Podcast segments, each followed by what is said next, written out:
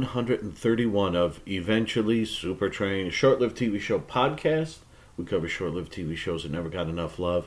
Eventually, we will cover Super Train. I'm your main host, Dan, and we're going three shows at a time, as always. Thank you for joining us. We're just celebrating our sixth anniversary, so now it's our sixth anniversary and a couple weeks. Yeah, so we're starting this episode with uh, great Kiki Wrights and myself talking about episode nine of Tales of the Gold Monkey then Christopher Bly and myself talking about episode uh, 16 of Battlestar Galactica, and then Kristen Hawes and myself discussing episode 3 of The Middleman. It's going to be great. You're going to love it. We're starting with some monkey action. Listen to this.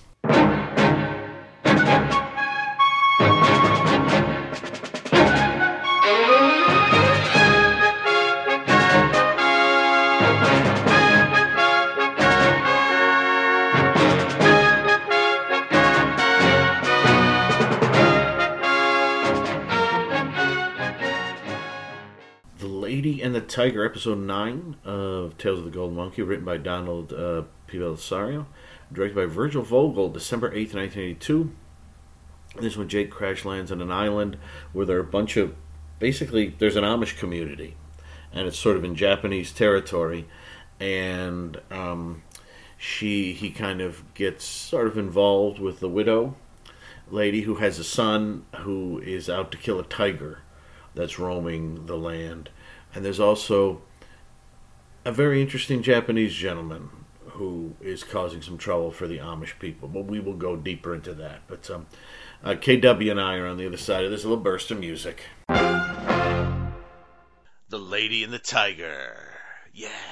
The lady being um, Anne Lockhart, and the tiger being a real tiger. I think. I don't think we're meant to. That's not meant to be a um, metaphorical tiger or anything like that. This is the I haven't counted episode of uh, Tales of the Gold Monkey, eighth, ninth, something like that, and one of the rare episodes only written by one person, Mr. Donald Bellisario, which is odd for this show. But um, and I have here the great, the wonderful, we all love her, Kristen Hawes. How are you, Kristen? What is happening? Um, well, I'm not being hunted by a tiger, nor am I hunting a tiger. What's going on with you, Dan? Same. hanging, it- hanging out, just talking Gold Monkey. It's gold. It's monkey chat time, everyone. We're gonna we'll start off as we always do. Uh, what did you think of this episode? Okay, I hope this makes sense. I like this episode more than I think I should, Mm. or more than I expect to. Because every time I see it come up, I'm like, oh, God, this. And then I watch it and I actually enjoy it a little bit more than what I Yeah. think I will. Um, it's, there's, this is one of those episodes where it seems like the 80s were filled with tropes that like every show had to do and one of those tropes is the leading man had to fall in love with some single mother Mhm. and bonus points if she if the big hang up is that she's from some other religion because we Yes. have Amish people and Mhm. they're full on Amish here naming their cattle Sarah and which was a little confusing for Jake, and using thee and thy and thou and all of that. So, I I mean, yeah, I kind of like it better than I think I I should. Mm. I don't know. How did what do you think of it? I, I I I liked it more as it went along. Um, it was one of those episodes, and there's a lot of 70s and 80s shows that do this to me, where an episode starts off, and when I figure out what it's up to, and I'm like, oh shit, we're in Witness. Oh no, and uh, and unless it's going to be like Sledgehammer when he winds up in the is it the Mennonite community and the gangsters are after him. That's funny. I like that. But this when they get there and they're speaking in their these and thous and you get this little kid running around just shooting randomly at everything. Um, and um, it, now it is Anne Lockhart who I like very much, and I met I met briefly at the uh, the um, last Doctor Who convention I went to because she was there. Uh, like a lot of they have a lot of sci-fi related guests and things. She was there because she obviously she was in uh, Battlestar Galactica.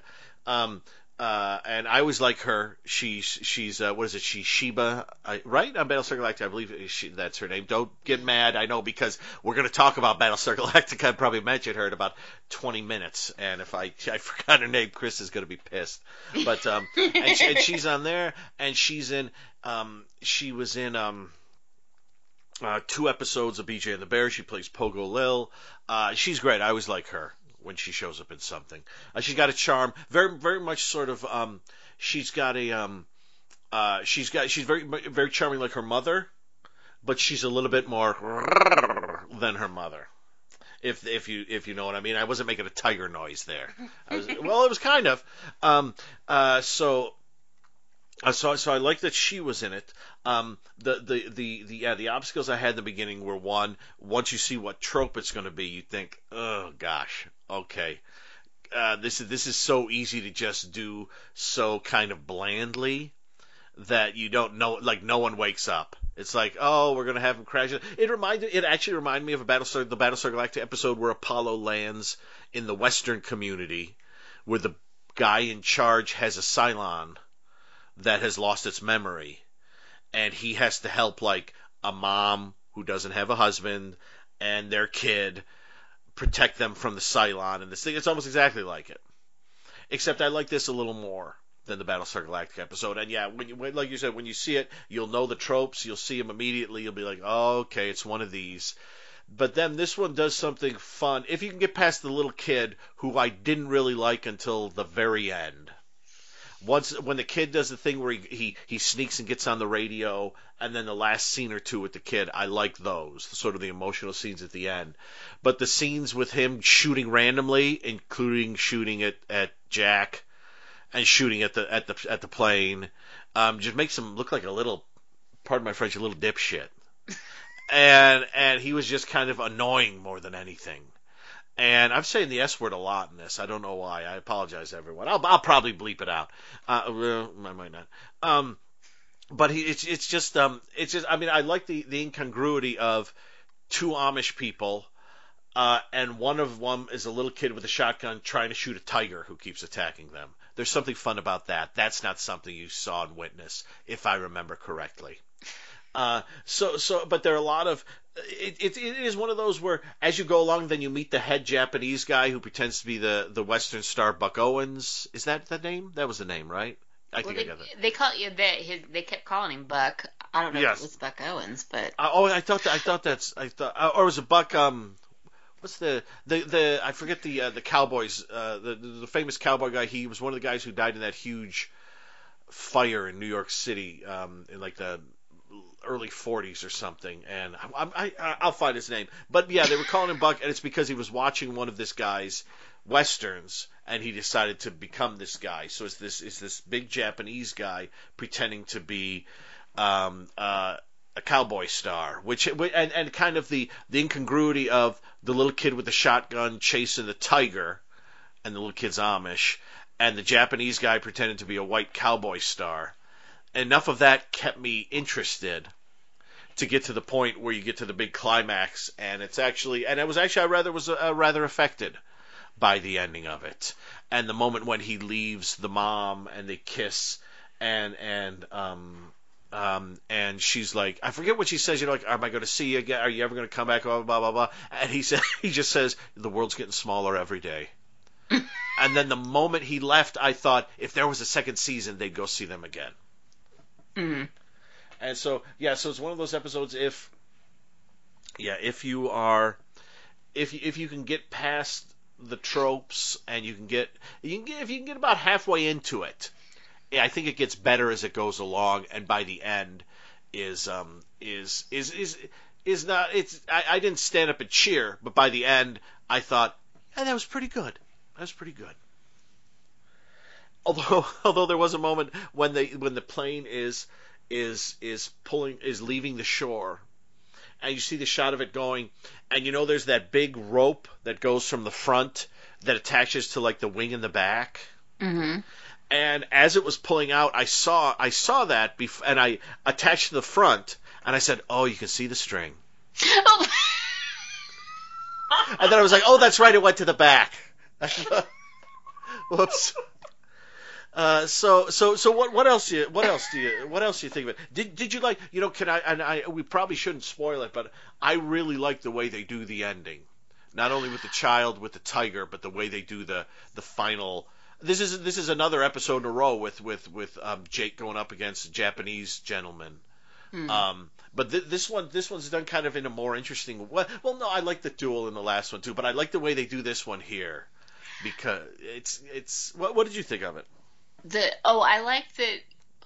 Well, first of all, I liked it that he challenged him to some checkers, and that's how Yes. they, a game of checkers. That's how they got into the radio room. But um, because he's pretending to be Ezekiel, right? His Yes, Ezekiel, Sarah's yeah. brother Mhm. the whole time. So he's in disguise, and then he get they get to the the duel part. Yeah, Mhm. I I liked that part when he kind of reveals himself. Yes, and so I think we could probably spoil it. It's not. It's Yeah. not going to hurt anybody. Yeah, he he puts on his tiger jacket, and Yes. and you see Buck like immediately change because he thinks he's gonna win because he's going up against this Amish guy and he's pacifist. And then he puts on the tiger's jacket. And he's like, "Damn it!" And all his guards behind him move away. Yeah, and, they're also like, "Damn it!" Yes. And it's really nice. I, I thought it was really nicely done because they, they pull their guns, they're poised. You see the close-ups of the eyes, sweat dripping down, poised, poised, poised, and then uh, a gunshot, and then you see the kid with the tiger, Mm. and and so and you don't see what happened at the showdown, but then you learn a moment later what happened with the showdown, and it's almost um it's almost casual at this point Yeah, uh, so, sort of the way it happened. And I, I kind of like the way they did that because when when you're seeing the showdown, you think you know they we've we've seen so many showdowns, you know, in our lives in Western movies. I mean, um, one of the great things if you've never seen Sam Raimi's Quick and the Dead. That movie has uh, has like a half a dozen showdowns like that in it, and they're all different, and he shoots them all differently, and they're so much fun. But most filmmakers, especially ones on TV schedules, aren't going to have the uh, the imagination or the budget or the verve that someone like Sam Ra- Raimi would bring. So when you're seeing the showdown, you're like, I think Jake's gonna win. And, and and and the show knows that you think that, so it doesn't bother you to show show it to you. Why why show it to? It's like when Superman catches Lex Luthor in Superman the Motion Picture. You don't see he he spins the world backwards, he saves Lois Lane, he flies away, and then you see him drop Luthor off in the prison uh, yard. You don't need to see how he catches him because once Lex has lost, what's he going to do against Superman? Nothing. And so right here, the moment you know Jake reveals himself, you're like, this guy may think he's a great cowboy star and a great gunslinger and a great gunfighter. He's probably not. He's better than the Amish, and that's like that's like a T-shirt. I'm better than the Amish. you know, and, you know, it's it's it's um so so it's like it's one of those things. Yeah, like if if the only um you know if the only people you've been oppressing and shooting at are pacifists who don't use guns, well, you're going to get a surprise when you meet the guy who doesn't mind shooting people. Um, oh, uh, what now? What did you think? There, there's a scene where Corky is trying to remember something, and he smacks his head against like a wooden post over and over again. Oh my gosh, and that he's- just he's kills actually- me. He's he's stopped by our favorite uh, Nazi German fake priest, who- Yeah. who's who's really becoming a friend to everyone. Yeah, he really is. Yeah, that just kind of breaks my heart because uh, Corky knows the route that Jack would have taken, or that Jake would have taken. I'm gonna, I'm gonna forever get him confused with the Yes. damn dog. Yes. And so he's remembering he had to go do this here and do this here and do this here, and he can't remember what the other thing was that would have put him out where Sarah thinks that they he she heard him say because they're out listening, they're out watching a one-armed guy beat the crap out of somebody, Yes. and they miss his radio call. yes, that's right. That's right. And so he's trying to remember it. He can't. He can't remember what that next part is, and that's of course a big thing about Corky is he can't remember anything. And he starts beating his head on that post, and you feel Oh. so horrible for him Oh, that he's yeah. just so frustrated with himself. And then of course it's you know Willie that comes and stops him, and you're like, oh bless the Nazi has a heart. Yeah. And then when um Sarah comes up and he, she's like, "Oh my goodness, what happened to your head?" And and uh, Corky just says, "I bumped it." Yeah. He won't even and, tell her that what he was doing. and it's really red and like like in one of the close ups you can see they've got it like it's bloody and everything. Yeah. Like he really he really smacked it good, Yeah. like bruised it bad and pro- uh, cut himself on there. Which That's- which bothers me because at the very end, it's that zinger that, you know, the reason my Oh, yes. couldn't remember was because Jake didn't tell, or yeah, Jake didn't tell him. Yeah. And it's just like that would have been funnier if he hadn't like If you given hadn't had that a scene. concussion. Because Yeah. that's yeah, that scene ain't funny. You No. see you see him you see him thinking about it, he's going, Oh, he's doing his thing where he can't remember and then you can see him genuinely getting frustrated and then when he starts to smack his head against the, the, the post on the dock, you're like, No, Corky, no. No, I wanted to reach into the TV. You can't do that, folks. You just knocked the TV over. you have to let the people in the TV help each other. Yes.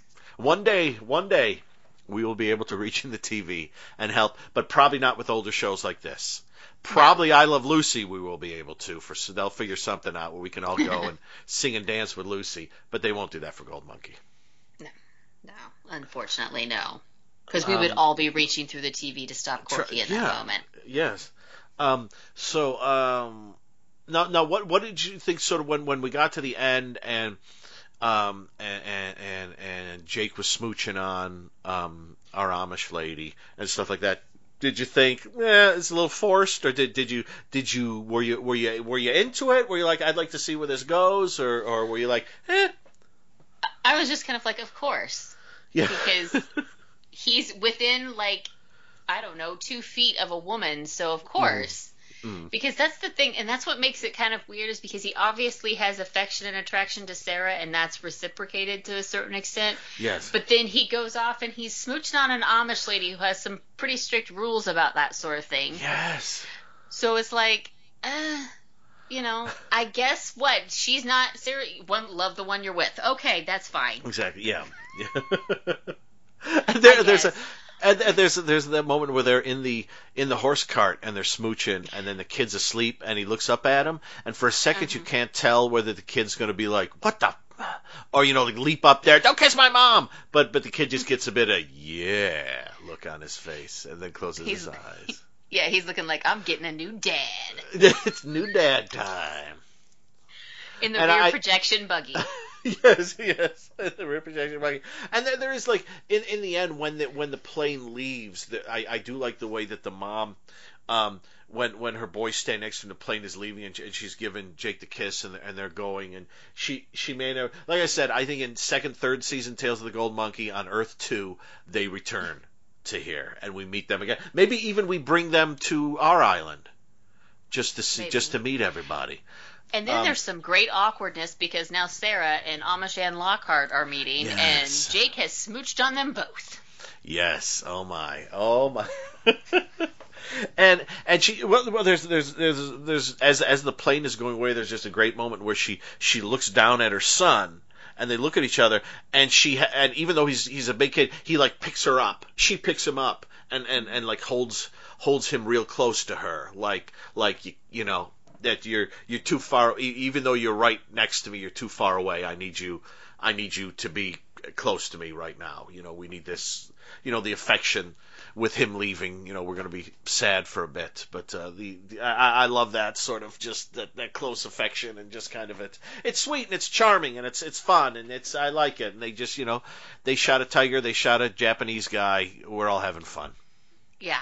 Except Paul did feel bad about finally killing the tiger because the tiger killed his dad, and the Mhm. Japanese put the tiger there to try to run the Amish off the island. Which why they're there, I don't know. Uh, Did they mention that? I don't. yes I don't think I was paying attention. What did I- they say? I did. I I think it, it, it was a little vague because uh, because he does uh, because Jake says that they, they he thinks they're in the French portion, but they're in the Mhm. Japanese portion, and she says that the emperor mm, uh, I don't know how long ago, but the emperor. I don't know why. I don't know what they're doing there. Do they like are they uh, Amish from space or something? I'm, I'm not 100 percent sure why they. they I, I'd love it if they're if if it ended with them like going into a cave and there was a giant meteor that turned out to be a spaceship that they went into. um, but but it's it's some of the lines of the emperor met them, liked them, and gave them this land sort of in perpetuity. Oh. And the the only person who can the only the only way the land can can leave them is if they leave, or if the emperor himself says uh, it's no longer your land. But the Japanese want the land, so they're trying to drive them off it. Yeah, and that's so why that- that's what they yeah. kill their cattle or burn their crops, and Yes. they put the tiger out there. So Paul is trying to seek vengeance, which I'm pretty sure his religion teaches is a bad thing. Yeah, yeah. He's By- missed some days of school. Yeah, do you, you're not doing Sunday school there, Amish Anne Lockhart. but um, so and he finally gets his vengeance because Jake teaches him how to shoot, and he says, "I'm teaching him how to shoot out of self-defense because he shot at the dog, Oh, yes, he shot yeah. the goose, Yeah. so he's teaching him how to do it so he doesn't get killed." And then he ends up killing the tiger, and then he says that he feels bad about killing the tiger, and he he said that he was scared, and he thinks the tiger was scared too. And I'm like, yes, you missed a prime opportunity to have a giant house cat. All you had to do was give it some snack and give it some pets, and it would have been your guard cat against Oh the my Japanese. gosh, could you could you imagine how awesome that would have been? Because there's like there, it's always something. There, it's it's it, it really is like I'm just watching a scene with with the with with Jake and and the kid walking through. I mean, they're walking through like the jungles and stuff, like like tropically jungles kind of. And so it's like tropical jungle. Um, you get a pilot and a little Amish kid with a giant shotgun hunting a tiger. And there, there's so many different. You're like, what's going on? It's just like they threw everything. Donald Bellisario threw everything in the blender. I'm sure this must have been based on something in reality because this almost seems too weird for. um I mean, I, I, I mean, it may not have been, but there is something about it where it's like, hey, I, I read that there was an Amish community on one of these islands that the Japanese were part of, tried to took over or, or were part of during World War II or, or whenever, or, or between the wars, and and um, I should have looked it up. Boy, I never do, do I? I'm really bad at this. I, I, I, I, I like the thought that um, it may have been all made up. But from my know, what I know of Donald Bellisario, he's good at certain things, but this is just so wacky that I feel like it's based on something real. Yeah, there just- has to ju- be an element of truth there. Even like the tiger to me as as strange as it sounds sounds like something that could have been real. Like the japanese got a hold of a tiger so they let the tiger loose. Why not? If, if it's going to kill him why not? But kill if it's if the tiger is going to kill the amish people living in the jungle let's do it.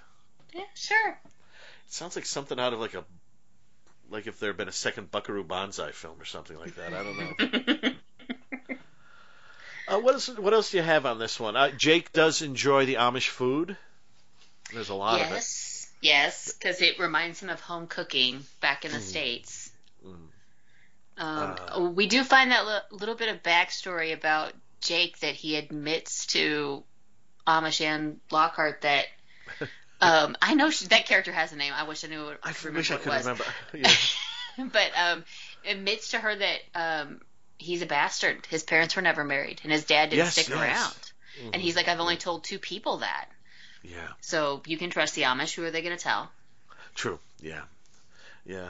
Uh, I'm just I've got it on here now, and he's he's got a he's got a he's got his table full of food, and they're not. Um, she put out a lot of food for him. She's like an Italian mom or something. She's just like, yeah, keep eating. You're so thin, Jake. Come on now, Amish Anne Lockhart, stop, stop it. I almost want to say this. The the the the bar that they go up to that looks like that looks like that's the same sort of bar type thing that they went into in the Battlestar Galactica episode. I'd have to I'd have to look at it again. But uh, yeah, there they are. They're watching the old the old western. Whew, they made a lot. Can I just tell you, folks? They made a lot of westerns. A you lot. may you may you may you may think you may think you knew how many they made. Oh, you don't.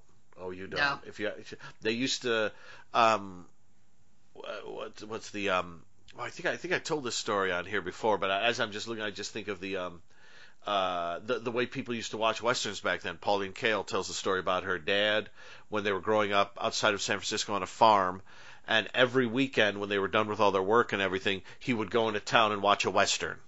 Every weekend, and every weekend it was a new western, and he didn't care who was in it. He didn't care what was going on in it. He just went to watch a western for an hour and change and that's and that's that's literally the way westerns. I guess sometimes I, I'm like that with slasher films, but westerns it was like crazy the amount of westerns they made, mm-hmm. and um, and uh, yeah, I've got it here, and they're about to go in, and um, I think that is the Battlestar Galactica set. It does. It looks like it. It, it looks a lot like it. Well, I don't know. I I think everything looks the same when it comes to these. um, what else do you have on this one? Let me check my notes. Can can we we talk briefly about Princess Koji because she hasn't oh, yeah. been on? Yes, the last couple of episodes. Mm. So they invite her to the gold to the to the monkey bar so she they can solicit her for help to find mm. Jake and Jack. And Todo comes in and scares the hell out of some lady at the bar. and she's like, yeah. and Louis like, ah yes, it's just so and so. It's just Todo here. You know, here's so and so. Have a bottle of cognac on the house. and then they have this grand tea set up for Princess Koji because they're trying to be super nice to her, which is mm. a real stretch for Sarah. But Gushie is all dressed up in his like military finery to, you know, I guess be presentable for the princess. Uh-huh. And I just thought that was so funny. Yeah, yeah. but that yeah, but she's pretty shrewd. She's like, I want what is it the you the profits from your pearl oh yes something mm-hmm. for like a year and it's like going to be a million francs yeah and that's yeah. what it costs them to save jake and jack's lives mm-hmm. i mean shrewd deal Sure yeah, deal. yeah. And you get the great moment where our Nazi friend walks in. Yes. And of course everyone recognizes him and he recognizes them and he tries to um he tries to be cool about it, but they're all kind of laughing at him. Yeah, and Todo will not let him off the hook. No, no, no. I absolutely love that Todo loves to torment the man. I don't know why, but it just makes my heart happy.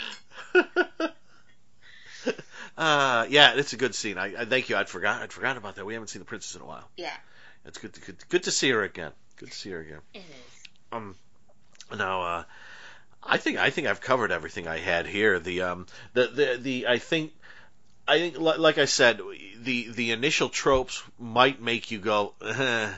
but then when you see how weird they kind of are and generally they're weird casually. Mm-hmm. You know, they don't um you know, it's mentioned like what's a tiger doing here, but it's not like it's not like it's not like anyone stands up really and goes, "This is crazy. There are Amish people in the jungle and there's this little kid with a huge shotgun chasing a tiger, and there's a Japanese guy who thinks he's an old white cowboy star. This is crazy. And this sounds like the setup for a, a very elaborate joke, and in the end, it's not. But um, but I think I think it's an it's an episode that I. I mean, I mean, maybe maybe that's the point of it is that is that you see the tropes and you're like, oh boy, and then it it doesn't subvert them really because it kind of well, you don't get a lot of gunfights in, in Amish related things, but but it um because the Amish people are more or less Amish-y, Amish, Amish they're adjacent, Quaker adjacent, and um, but it's it's it's yeah it's it's an episode that uh, won my heart by the end. And uh, on the second viewing, I enjoyed it more, although the kid still bothered me until the end. Yeah, he's a little bit annoying, which was funny when yes. Corky appears out of nowhere because that was funny. Yeah. Amish Anne Lockhart goes screaming into the jungle for her son because she hears the gunshots mm. and yelling his name. Does the boy answer? No, because uh, I don't. Mm, yeah, the kid's kind of annoying. And so when you have her run up to get to Paul at the goose, and Corky comes out of nowhere. Yes. And he's like, "Oh, you got a you got a real nice kid here, lady. Even if he does talk a lot." And I'm like, that kind of sums the kid up. Yeah. That that was another sharp thing they do at the end is they don't they don't bother showing you the outcome of the showdown because you know, and they don't bother show, showing like Corky and everyone arrive because you know they're going to. They're there, and it's so it's kind of fun that you don't see the you don't see how the showdown ends. You just hear about it very casually, like almost like, um, "Where's Buck? Buck's dead," and they continue going on with what they're doing, and then Corky just shows up Mm-hmm. And it's like it's nice because they sort of left out, you know, in a in a in a weaker episode, they would have spent a lot of time on the showdown, and they would have spent a lot of time with them getting to the island. Are we going to the right place? Is this the right?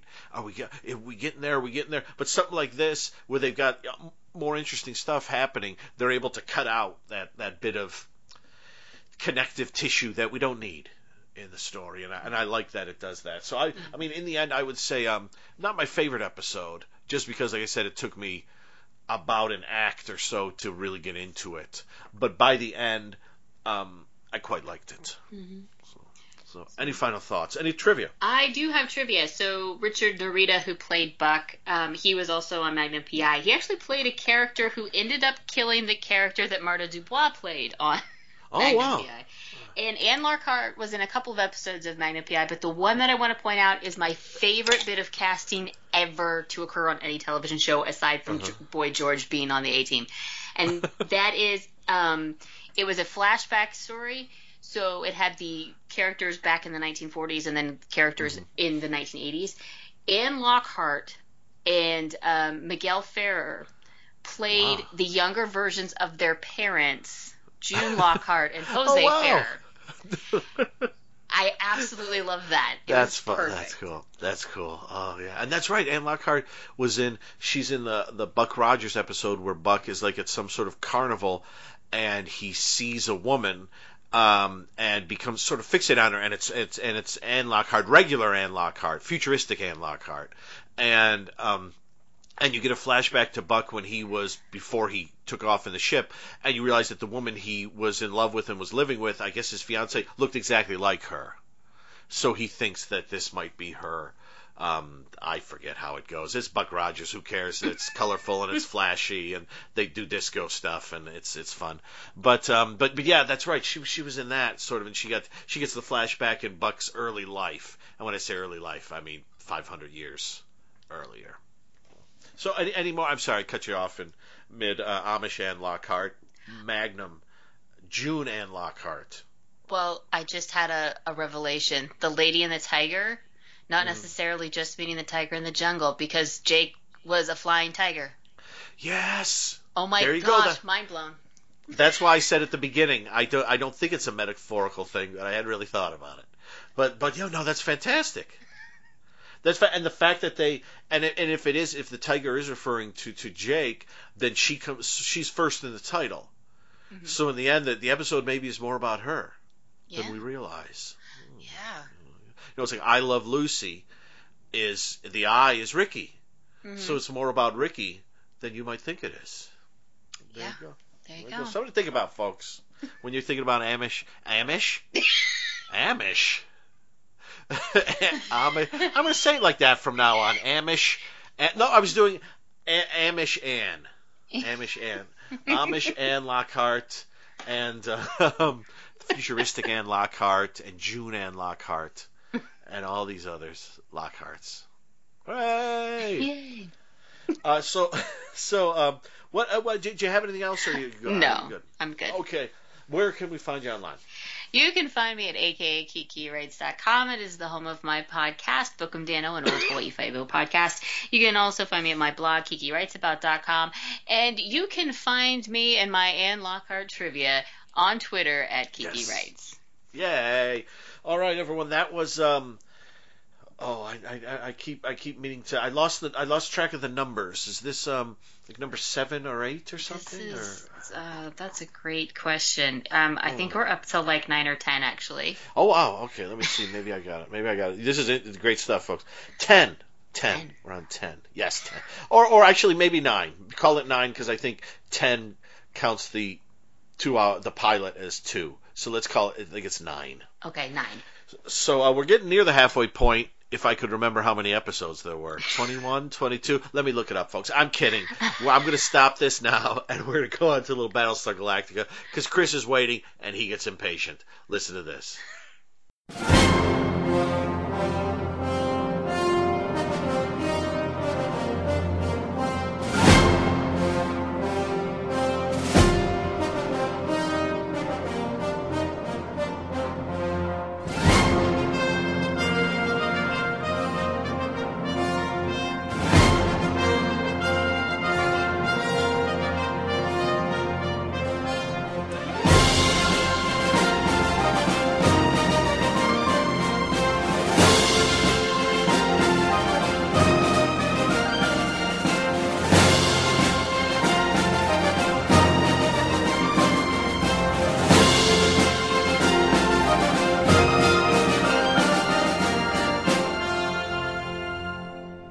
Battlestar Galactica, what did I say? Episode 16, Murder on the Rising Star.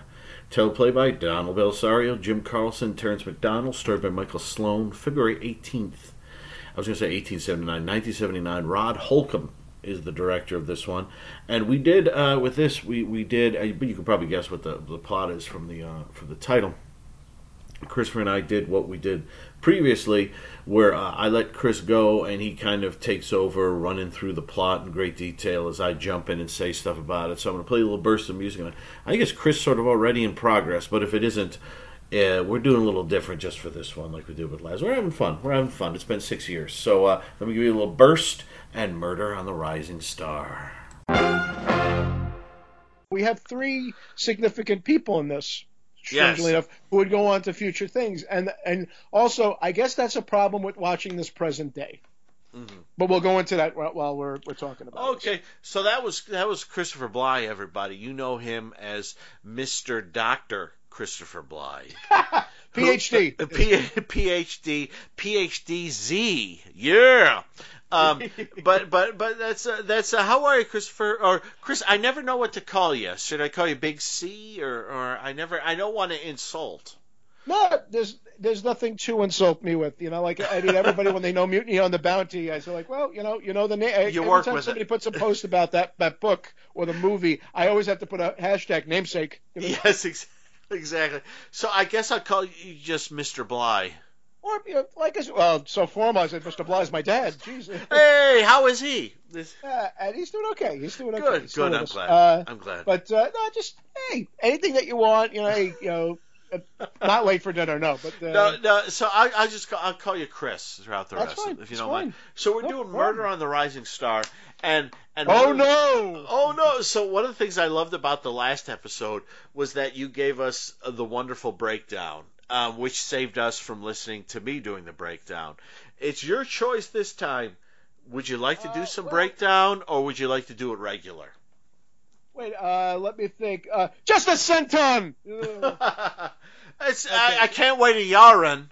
Yeah, it's Yara. Yeah. Well, the funny thing is we don't have any felgercarb here, so it's like so some of the jargon is kind of going missing, but we do have one thing in there, but we will get to it. Uh, we get the the infamous uh, giveaway of "Hey Starbuck" uh, on the acknowledgement there, Mm. and um, we have an interesting episode uh, of once again we are basically on Starbuck this time around. You know, like we were previous episode that we covered some time ago. Uh, we're once again focusing on Starbuck, written by Donald Bellisario, who's basically this series Lawrence Kasdan in the fact that he's writing for a gambling scoundrel of sorts, this one being Starbuck. And we get back to playing the game of, that's right, Triad. Oh yes. Triad, a very, a very, let's get in a circle, let's get the ball, let's, let's see if we can throw it in. You know, it's that kind of thing. You know, it's it's rollerball without the skates. but with Yes. most It's- intriguing outfit. You know? It's it, yeah, it is funny because I I have uh, I ha, I own Rollerball on Blu-ray and I actually watched it about a week ago, and if you compare Triad to Rollerball, they're not as um kinetic. There there's something Yeah. a little there there I- Rollerball is is a full-on roller derby, whereas as is Triad is actually is not bad. I wish we could actually see a full Rollerball game, but it's a little Mm. tighter. it's tighter, and also too, it doesn't have doesn't exactly have the uh, histrionics of quintet. But you know, that's all. Oh well, that's that's quintet. That's a- that's- that's- that's another story for another please, time, then. Yeah, please, Chris. Chris and I will be doing a minute by minute quintet, and then we'll be a podcast, and then we're doing the Popeye podcast to follow. Hey, can't, hey, Altman is great, great I material love- to go to. But going for this one here, uh, you know, the Dama once again is in captain's log mode from Yes, the green yes, screen it's with the one. letters It's actually a for good all of us to read. Yeah. it's a very good one. And you know, you see him with the microphone, and you wonder with that microphone, is he going to end up uh, singing a couple of songs in karaoke before the end of the episode? Oh, we don't know. You know, it's somewhere Greene had a around. recording career. Yeah. It's somewhere around here. I have a I have a disc someone once sent me of a Bonanza related music, and there is there are some Lorne Greene songs. I don't I don't know if him and the cast sing like do do do do do uh, pick a little fight bonanza kind of thing. I don't know, but I gotta find the or it could be just when they, they basically wanted to sing it. Because I know Michael Landon did at one point there, you know, because he did that thing was "Give Me a Little Kiss" was one, and uh, Yes. "Be Gentle with Me," you know, like he did that one too. And of course, he sang at the beginning of Hullabaloo, uh, doing uh, yeah. "I Like It Like That." So yeah, so so yeah, so uh, Landon had some singing chops, but we are on with Lorne Greene and Battlestar. So basically. Uh, I'm surprised that uh, that Adama didn't break into some songs the way that he did on Bonanza. So, but back to playing Triad. Um, we look like that the Galactica Sport has got some running commentary this time. Boomer is doing play by play along with the newscaster on Oh, there. doing the color commentary. Yep. And uh, and this time we also see that uh, Cassiopeia be- resting onto the hairstylist because we don't see the long hair anymore. We have this kind of like uh, kind of mushroom uh, kind of if uh, if uh, Mar- Marie Osmond went blonde uh, kind of hairdo uh, for Cassiopeia on that one. And um, and it's a different style, but there's some fighting going on. There's some infights. You see some elbow. You see some like little rough rough housing going on there. And who does that end up being at the end of this? Martin from V, Frank Ashmore, is in here playing a character named Ortega in this. And uh, he's not as kind, definitely far from the, the kindly sort you would play in both Airplane and V. No, he's playing kind of a, looks like he's got an axe to grind with somebody on this one. And we find out that uh, Yeah. has a little bit of attitude, but does not make it out of the locker room alive. No, he's or, Ortega's. Uh, he's one of those guys who um, you've never seen him before. We'll never see him again. But he shows up and he's like, "Oh, Ortega, he's he's always so rough. Oh, he's oh, oh what is he doing?" And and you watch him and you think, "How on earth can this guy be a part of this game?" Mm. because he e- every five seconds he breaks a. It's like when I was a kid and I used to watch wrestling before I knew that a lot of wrestling was fake. Um, uh, you you would see those moments where like someone would do something and like the um uh uh the the ref would be looking the other way. It's funny Ah, if you yes. think like if you think like if you think like think about baseball or football or, or hockey. Uh, think about like ref. Didn't you see that? Oh no, I, I didn't see that because I was looking over there. Mm. And there's no sport where that happens except in professional wrestling. And as a kid, that drove me nuts. That drove me up the wall. And that's and, and and so when you watch the triad and you see how often it's like imagine this. Imagine we're playing ice hockey. And um, I was I was talking to my wife the other day because um, uh, the Avalanche just won the Stanley Cup, and a couple weeks ago, and and I was saying the thing about ice hockey is that I can't multitask, and Ooh. ice hockey is ice skating and hockey at the same time. That's Oh, the yes. to me that's the ultimate multitask, and sure. and so imagine you're ice hockey, ice hockey, and and um, there's a penalty, and you like smack a guy up against the wall, and then the the um the whistle goes off from the ref, and then you take a step back and hit the guy in the face that you just smashed up against the wall with your hockey stick. That's what Ortega does again and again and again. It's And funny every so- time I hear every time I hear that name, I'm thinking you want tacos. a taco? Yes. You want a taco? I want a taco too. I want a taco with some good salsa, maybe some pico de gallo on it, some good sour cream. I'm d- I'm deliciously excited talking about Ortega. But but I, I didn't mean I didn't mean to um well I kind of meant to um but uh but but that's the thing about Ortega is when you watch him in this scene it's like the the it, it's like they're trying to set up like a, a murder mystery style thing and they're doing that thing where they like if you watch a Poirot or or a murder mystery style thing, they'll they have to set up characters real quick because they have to set up traits that characters get involved in and things that people do, so that when someone is killed, you go, oh, maybe it's that guy, or oh, that guy did it because of this. The herrings, yes, the red Yes, herrings. exa- exactly. They they they flip the red. They throw the red herrings out in the triad field in Yeah. this. And you don't see the person on camera, and you also get the familiar thing. Oh, I thought it'd be a long time since I'd seen you. You yes, exactly, and it's it's it's all this kind of stuff, and it's it's um I I and it's I, I I'll- I'll let you keep keep going, Chris, telling the story. And but Orte- uh, Ortega basically is born angry, if you could see here, because Exact- there's no like ha- there's no happy, and there's no, you know, he could use a little bit of uh, Jolly in there, but you know, Jolly's a whole other person. but but at the at the point there, all of a sudden, it just so happens that Starbuck happens to be in that area. Yes. He's looking to try to get out of the locker room area, and he bumps into this guy. Hey, Starbuck, and I'm like, oh great, you know, it's like so everybody is assuming, uh oh, it must have been Starbuck that that had that. Now, of course, we're in the future here of the show. You would think at that time there'd be some kind of video surveillance at that point to actually pinpoint, hey, outside the locker room, we know exactly who it is, and like you would think that they would have something. I mean, hey, they are watching it on TV, and even Adama and Tigh, and Tigh are tempted to go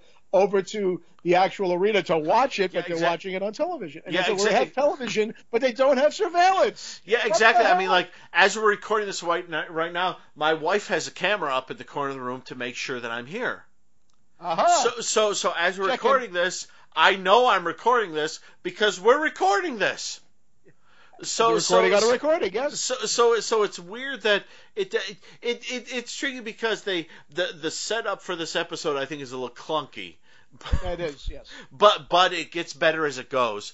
But I, I'll I'll leave you alone. Please give in us way- more. In a way on that, and then we are, introduced to uh, a guy that the last time we had seen him around this time period. I mean, he was a lot of things. He was a, a cop in Soylent Green. Uh, he was uh, one of the many people on a train in the incident, and we best know him as being on trial. No pun intended on this episode. Uh, in To Kill a Mockingbird, his name is Brock Peters. Oh yeah. I'm sorry, canon guest star Brock Peters. He has, was on an episode. Yes, finally we get a canon guest star somewhere. Now. Even Fred Astaire the last episode wasn't didn't make it to canon, but Brock did. So Brock uh, is here, but this time he's playing uh, basically a um, a version of a lawyer. They called it an opposer. Yes. this. We, we called it the, Solon. this- Solon. yeah, Solon. Which is a good Solon. Sire Solon, the opposer. Yes, the chief opposer. Yes, and so basically he comes onto the scene and feels, you know, I think our man is guilty. I think, uh huh. And they say, oh, we have a tracer for the laser. I had no idea they had tracers for lasers at that time. Tracer like for the don't- laser. It's it sounds like doing a Danny Kaye thing. I got a tracer for the laser. Hey, hey, hey, hey. and um, and basically Starbuck is accused of Ortega's murder. Yes, even him recharging his laser is not conclusive proof to see that he didn't do it, and all of us are believing. And there's only one person that ends up stepping up, even though he doesn't have most uh, law experience in this. I guess they're a galactic law of sorts on this one, but Apollo decides to step up and say, "I may not be experienced in that." He says, "Yeah, I chose to be a warrior, but." Forgot to be a lawyer. You know, it's like almost like when somebody goes to be a cop and doesn't exactly finish law school, something like that.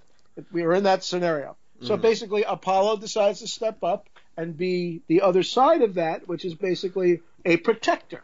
They call the so basically a protector is the plaintiff, the opposer is the defendant, and no Judge Wapner is going to be taking on this case.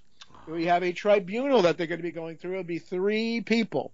Adama is the head one, and he has two other side people. We're sure that we're not they're uh, not stenographers. We don't know, but basically they're on the sides of him. You know, and uh, of course it's not like the panel to see which one is telling the truth, like to tell the truth, but um, but uh, there is. We also find out that there's actually a Galactica brig. Starbuck gets accused, and he he ends up in the Galactica brig. Now they didn't do anything special with the sets on this one. They basically made it a general set, but the waiting station is very familiar. This is where the Nomen were on the last episode of. Uh, uh, that we dealt with with Fred Astaire. They're in this. They're he's in the same room waiting before he goes to the brig to there, and Cassiopeia is watching him on television. But um, but uh, it's uh, ten centaurs and three. It, it, uh, he, when he's about to go in there, and I should say about uh, triad, going back to that, there is a three grip handshake that looks more like thumb wrestling. But it's one of those many handshakes that we see throughout this uh, show. You know, there's sometimes where they do the two forearms and the the bigger forearm, and then here's the the three grip shake on this one that doesn't turn into thumb wrestling, thank God. And uh, everyone is questioned. One particularly says a name and it says he says the name Charybdis. Mysterious. Yes. He says he only knows the name, nothing more. Yeah, of course, this mysterious episode person that's named Barton Of course, we all get a name, and he happens to be going out to his little thing there. So Apollo and Boomer are trying to gather up all the information that they can to see what is behind this murder and can we prove that Starbuck did not do this. So basically, there's a hand scanning screen to look on the computer personnel. Turns out to be worse than Siri because they seem to try to answer every question to uh, Apollo. I was almost reminded of the, the robot that was in Michael Crichton's Runaway, where basically everything that they were say, saying was either being reacting or you know to whatever they were saying, or just answering to every single thing that is said, Oh. and you have to just tell them, "You keep quiet." Oh, I, I will say one thing. I realized the uh, the guy in charge of the room was Jeff McKay from Tales of the Gold Monkey. Aha! So so Kristen, how are you? I hope you're listening because he yeah he gets I, he's been in the show before a couple times, but um, but uh, I don't know what his character's name is or anything. But he just I saw him and I was like, hey, from Tales Yes, of the you know, Gold Monkey. another one from the eventually Super Train uh, land here, which is great. Yes, you know? yes, yes. Hey, so, hey, some of these people carry over to a lot of these episodes that get covered on here, and it's fantastic. So, and now he goes to hear the sentence from uh, Solus, and he goes, uh, uh, you know, I think Starbuck is guilty. With that, Starbuck gets angry, punches the screen, and guess what? This is not the Happy Days universe where it turns on. No, it gets fuzzy. Sitting in this brig, he actually gets television. So basically, he says, "Oh, I wanted to hear my uh, my uh, my te- my sentence and everything else like that." That is his opening to make his escape. He makes his escape, yeah. and and out he goes, get, getting onto there and trying to say like, "Oh, stupid Starbuck, why why does he?" Put... So, with no answers in sight, basically he makes his breakaway from the brig. Meanwhile, Baltar comes into the picture. So it's kind of like Oh, I this is, this is almost kind of like it's a Starbuck trilogy because remember, Mhm. Baltar we finally captured, and it, there's a mention of in the last episode. Now we see Baltar in the flesh in his jail time, and he kind of figures that Apollo is going to say, "Hey, you'll do anything to give my release. You'll give anything to do this one to get all the information out of me because there seems to be a connection with this individual that they gave the name. It's like I knew this person as Proteus. We're going through all these different Greek names that might have gone to a planet of the ape, but unfortunately, also mentioning another name from this from one of the shows here. But uh, and it, it's one had a pass with Ortega, and it turns out we're back to the guy that he ran into, Shela, or Shella, whatever his name is. At one time, he was a administrator of Solius, uh, uh, and went by the name of Rifkus. Of course, everybody's got a different name. All Yeah. this thing. It's like everybody's got an alias, and everybody's got a, another story. But we go back as far back as the pilot episode, where Yes, the that's celebration was going on, and that- this yeah. guy Yeah, thought he had a plan, thought he had a way, didn't get to his escape, and he said he wanted to go for the desperation escape. And who did he run into? That's right, our angry young our man favorite that got taco. killed. Yes, Ortega. So, and he wasn't navigating a plane. So yeah, it's. Oh, I'm sorry.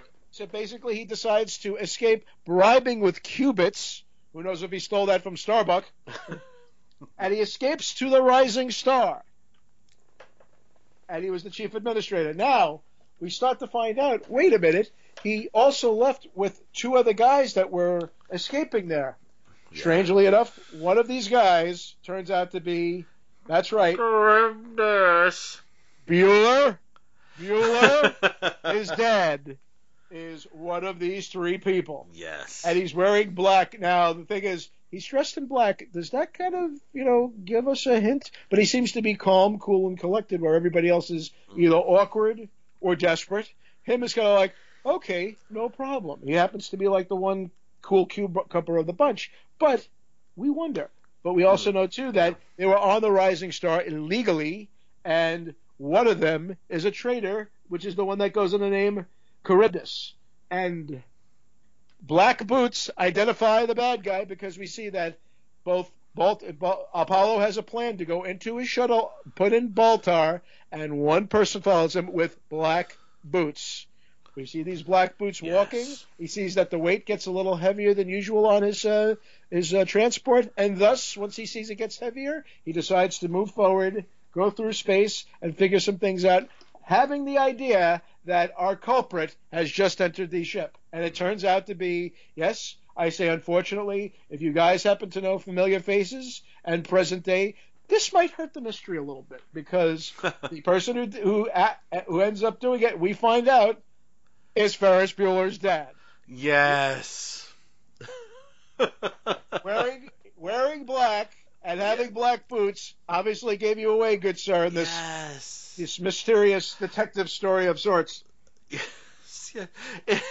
It's I, I will say the the the the build up moment when uh, Apollo says, "Oh, we killed Charybdis, where everything's okay," and the three people leave, but we know one of them is Charybdis, mm. and they kind of sit there, and and he's sitting there and he's looking at the weight, waiting for the weight of the ship to go up when someone joins up.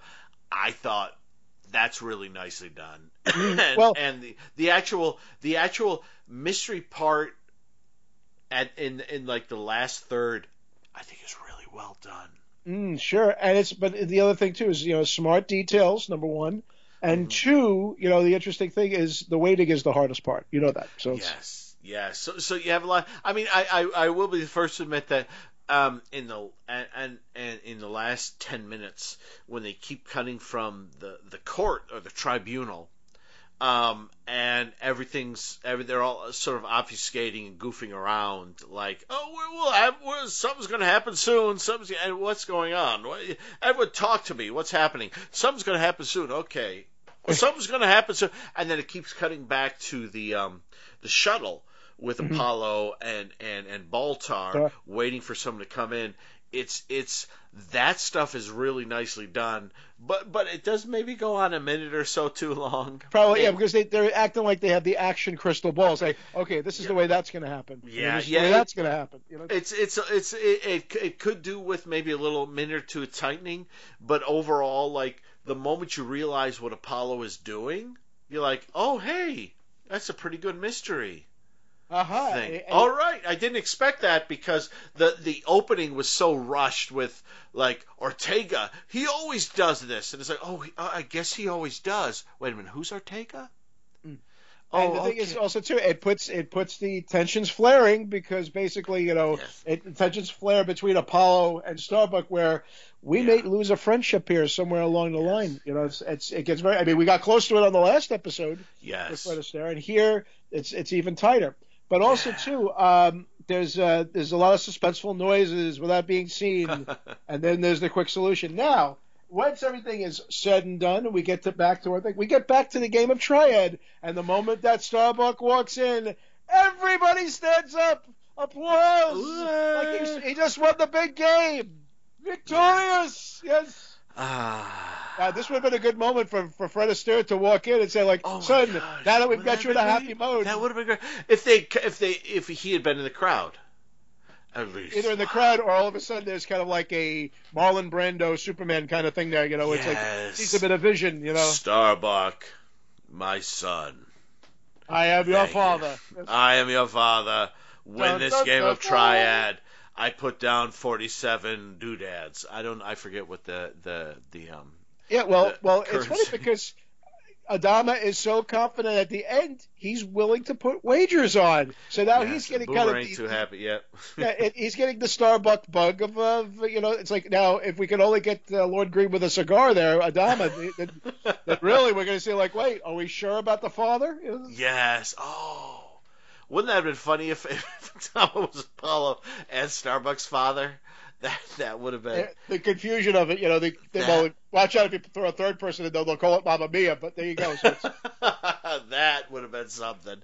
But oh, so thank you, thank you again, Chris. You you basically take us taking us through the entire episode. He did that last time too. You know, I didn't ask us to do. I didn't ask him to do this but he takes such good notes that what I do is when he starts talking, I'll leave the room for about 20 minutes. I've got some paperwork to do, we got bookkeeping to do, and then he'll he'll describe the episode. So thank you so much. Uh, but but um, be, let, us I guess let's wrap it up.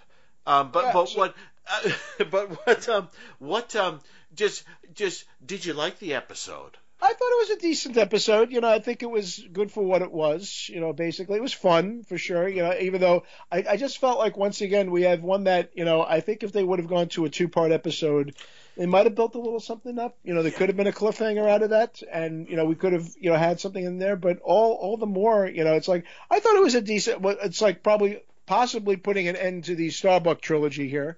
Um, Yeah. and who knows who they'll focus on on the next episode. But once again, as we learn, they're getting closer and closer to Earth. Earth. Yes, that is the thing at the beginning that we are we are closer and closer to Earth here.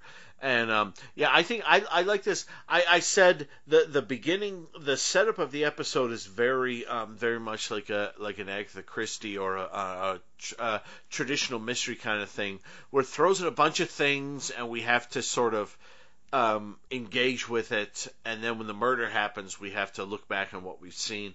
But Well- the, but the problem. Oh, I'm sorry. There was no Jessica Fletcher here, which is kind of a surprise. Yes. You know?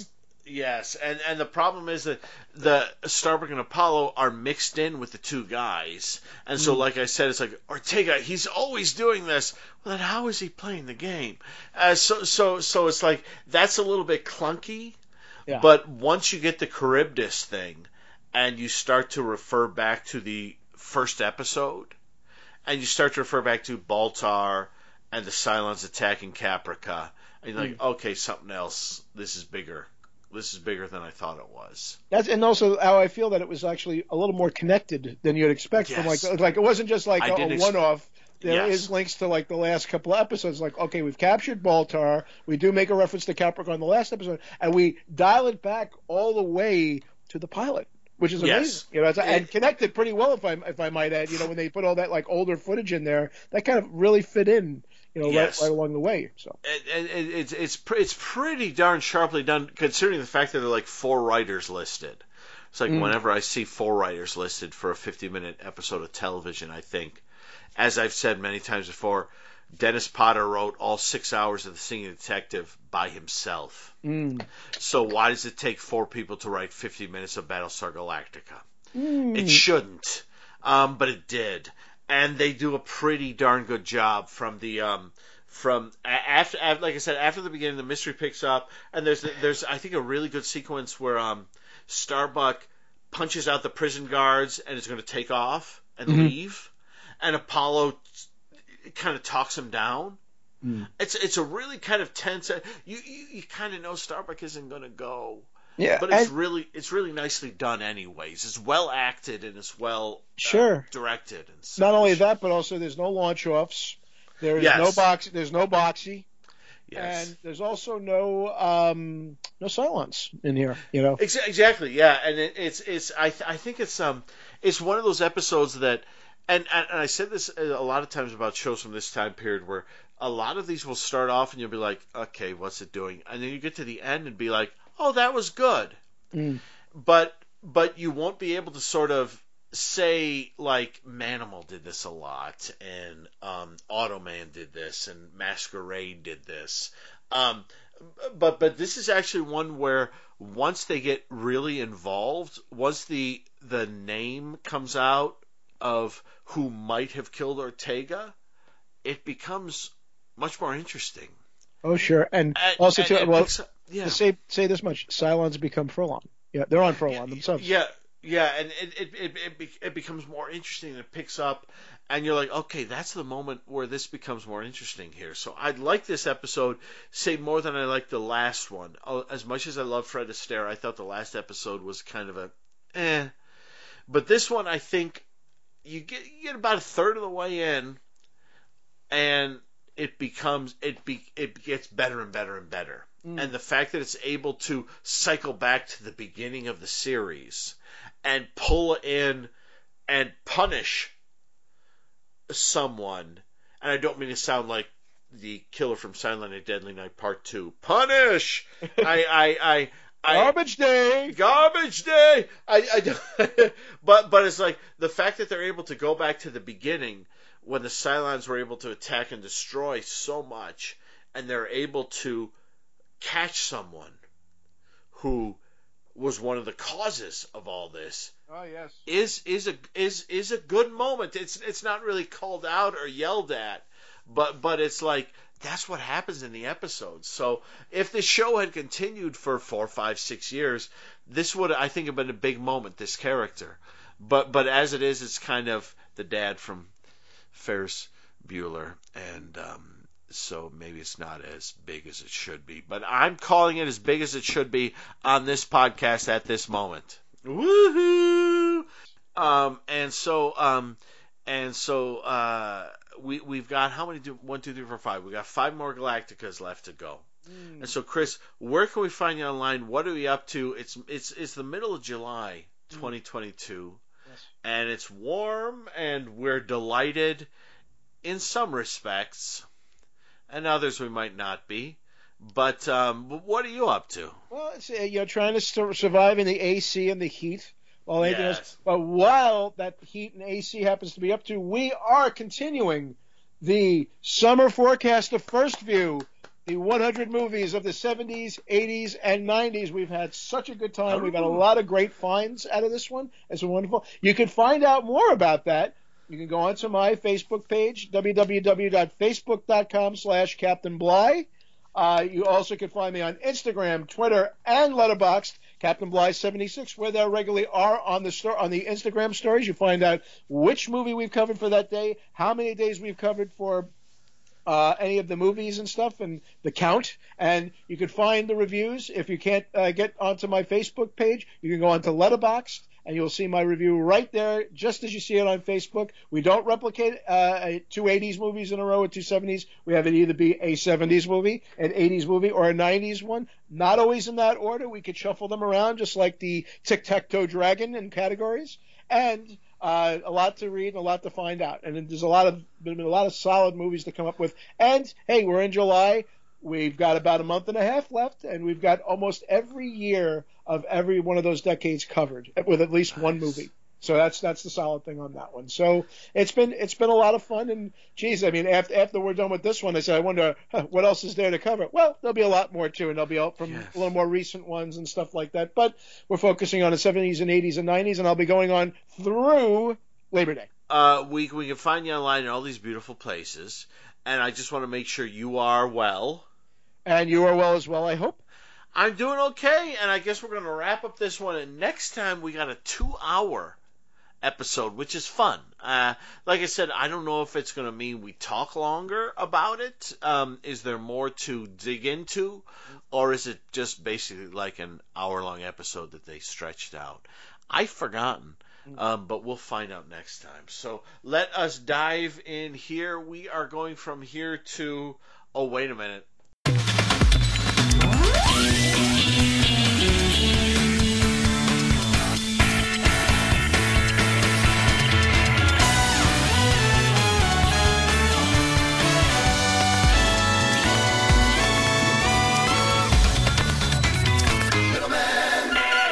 Middleman, the Sino, Sino, Sino Mexican Revelation, directed by Jeremy Chechik and written by the creator Javier GM. I think I said his, his uh, pronounced his last name incorrectly last time. I, I don't want to do that again. But it's the creator uh, wrote this one, June thirtieth, two thousand eight, and in this one, a feud between Sensei Ping, who is on the side of Wendy and the Middleman, and a bunch of crazy lucha libre guys. Um, basically um, uh, breaks out in craziness, and there's all kinds of fighting and fun and this, that, and the other. And the middleman gets in a lot of fights, and um, oh, and we also learn in this one, I believe, that uh, Wendy was not the only person who the middleman considered to uh, for recruiting, but. Um, uh, Chris and I are all over this episode, so I'm not going to go too de- in detail t- into it. But Sensei Ping shows up. He was mentioned in the pilot episode, and you get a lot of great fun lucha libre wrestlers, a lot of fighting, and, and, and fun. A lot of great. Ga- I'm going to stop. We'll talk about that in the thing. I apologize. Let me. Here you go. A little blast of something. We'll be on the other side. The Sino Mexican Revelation, episode three of The Middleman, and I am here with Sensei Kiki writes. No, that doesn't quite make sense. Uh, I'm here with hey, uh, Kiki writes. Kristen Hawes. Kristen, how are you? I'm doing so well, Dan. How are you? I'm doing okay. I'm doing okay. We're on. We're on. It's another episode of Middleman. We're gonna. We're gonna. We're gonna talk about this one. Is this one is. I I would say the, first two had their elements of crazy. This one might be crazier than the first two combined in some respects. But I will. I will let you say what you need to say about the Sino or Sino, depending upon where you're from, Mexican Revelation. What did you think? Um, I thought this was a really fun one, even though there wasn't as much lucha libre as I expected. Mm-hmm. Um, and that is a, a negative point in its favor. Other than that, it was the show. The episode was bonkers, and I loved it. It was just there was so much ridiculous, but it never went too far over the top. Mm-hmm. And it was just it was just so much so much fun. And again, the way they weaved every there was no wasted bit. Every everything got weaved in with the booty chest and everything like Booty that. chest is great, yeah. Which I, I'm kind of sad that themed restaurant doesn't really exist. I Yeah. could go for a pirate theme. Was a pirate themed restaurant with scantily clad women? Yes. Yeah, I could have gone with that. But yeah, slutty, I- slutty but sweet. Is that slutty but sweet. Yes. That's the mantra. That's Mhm. gonna be my mantra. Slutty but sweet. Uh, Um, I think that's a that's a good one. I think That's a good one. But yeah, I mean, yeah, this episode was just a lot of fun. What Yeah. did you think? Well, you get Ping in it, who they mentioned um, two episodes ago. He was being sent down to train Wendy. So he shows up in this one. He shows up at the airport, and he's alternately very silly and very serious. And he, he keeps slapping Wendy in the head until um, she uh, and, until she gets angry. You don't you don't want to make Wendy angry. Don't don't do that. That's not nice. And you get Wen- you get all kinds of great stuff like Wendy's crappy Balkan car and you get the good looking guy who helps fix the car who's also working at the booty chest who gets my at the end It's just a great thing where um, he gets in a fight with the lucha libre and she goes to see him because they're kind of you know they i guess they kind of had a bit of a meet cute around the car and then they had a meet strange in the restaurant but then he gets knocked unconscious and there's just a great moment where she goes to see him in the end and she has flowers for him and as she's about to step in this doctor steps up and says are you family Yes, I'm his sister. Okay, I just want to tell you, he has amnesia. And she says, like, amnesia, that's real? I thought that was just something like in movies or something like that. No, he has two day amnesia. He can't remember anything that happened in the two days. And it's great because when they show Natalie Morales right there, they more or less a close up on her face. The camera's kind of slightly to her right. But it's great because as she's saying, two day amnesia, she kind of looks all around and throws, just for a second, she looks at the camera. Almost like she's saying, two day amnesia, can you believe that? And then she, she looks around. So it's a great moment. It's one of those, it's one of those wonderfully weird moments that, that pepper the show. And the episode is, the episode is nuts. I mean, in the, when, when the middleman has to take on the, the man of a thousand masks who's actually a thousand, is it a hundred men? I It was a hundred. hundred men. Sorry, is a hundred men in the same mask, and he has to take them out. It just it gets crazier and crazier, and then it all ends with Ping standing there, ready to get in a big fight. He screams, and his shirt just rips off, without he doesn't do anything. His shirt just like that's sort of a thing, like that's a Ping thing. You know, like he can, he can get a shirt to do that. It's a very Zucker, Zucker, Abrams, Zucker kind of thing. But it's it's full of crazy stuff, and there's a gags with the cars and with the booty stuff, and um, it's just it's it, there there- yeah there isn't quite as much um, of lucha libre guys as you think there should be, but um, there is there is. There, there was, there was. I think there was enough for me. I don't know. I hadn't really thought about it, but, uh, but it's, it's a lot of fun, and I, I like when Ping is trying to talk to all of them, and he says, um, and, and there's just a bit where he's like, uh, Sensei Ping would like to speak, and all the all the wrestlers like ah, they all turn away like whatever, and the lead guys try no let him speak, and ah. they're a fun bunch, they really are. It's it's fun too. The the like um, they're in kind of a strange set where the, all the fighting happens in the final scene, which is kind of a cool set, almost a Star Trek style set.